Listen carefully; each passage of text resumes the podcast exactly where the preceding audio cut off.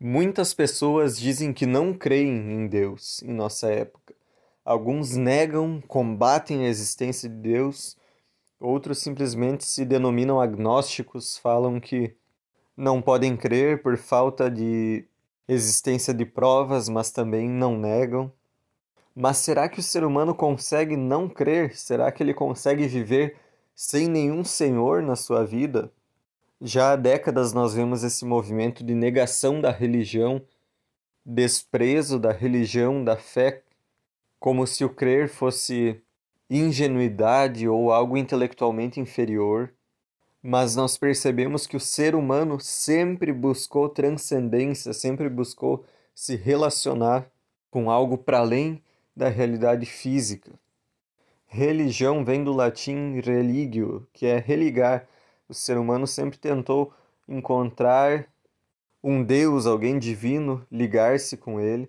E por isso eu lembro que a fé cristã não é religião, porque religião é iniciativa do homem em direção a Deus. E fé cristã é iniciativa de Deus em direção ao ser humano. Deus vem e encontra o ser humano que já buscava por algo a mais na vida. Mas isso nos mostra que o ser humano não existe sem essa busca por transcendência, por sentido, essa busca por um Senhor. E no texto de hoje nós vemos que muitos são chamados de deuses nos céus e na terra. O que será que a Bíblia quer falar quando diz de deuses nos céus e na terra? Fala de ídolos, divindades falsas, religiões, mas também das coisas rotineiras, das coisas do mundo, que se tornam senhores para as pessoas. Poderíamos falar que deuses dos céus se refere àquilo que é religioso e deuses da terra àquilo que é secular e que igualmente ocupa o coração, a adoração, a reverência do ser humano. O texto fala: há muitos que adoram diferentes deuses e senhores. Se o Deus revelado em Cristo não é nosso Senhor, alguma outra coisa se torna o Senhor da nossa vida seja dinheiro, poder, prazer, conforto. Quantas vezes o ego é idolatrado, a pessoa coloca a si mesma como centro da sua vida, como seu bem mais precioso. Mas o texto bíblico também fala: para nós, nós que cremos, só pode haver um único Deus e um único Senhor. Porque nós conhecemos o Senhor verdadeiro, aquele a quem vale a pena adorar aquele a quem vale a pena entregar a nossa vida.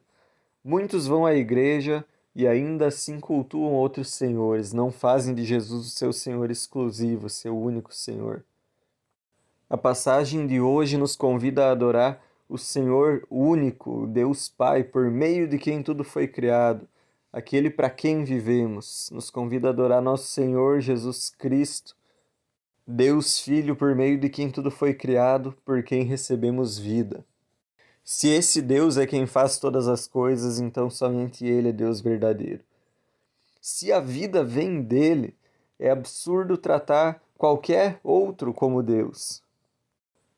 Essa passagem bíblica revela como é tolo adorar ou entronizar alguém outro ou alguma outra coisa na nossa vida, porque se a vida vem de Deus, é ridículo apostar a nossa vida em outra coisa, viver como se a nossa vida dependesse de outra coisa, tratar outra coisa como se fosse o doador da nossa vida.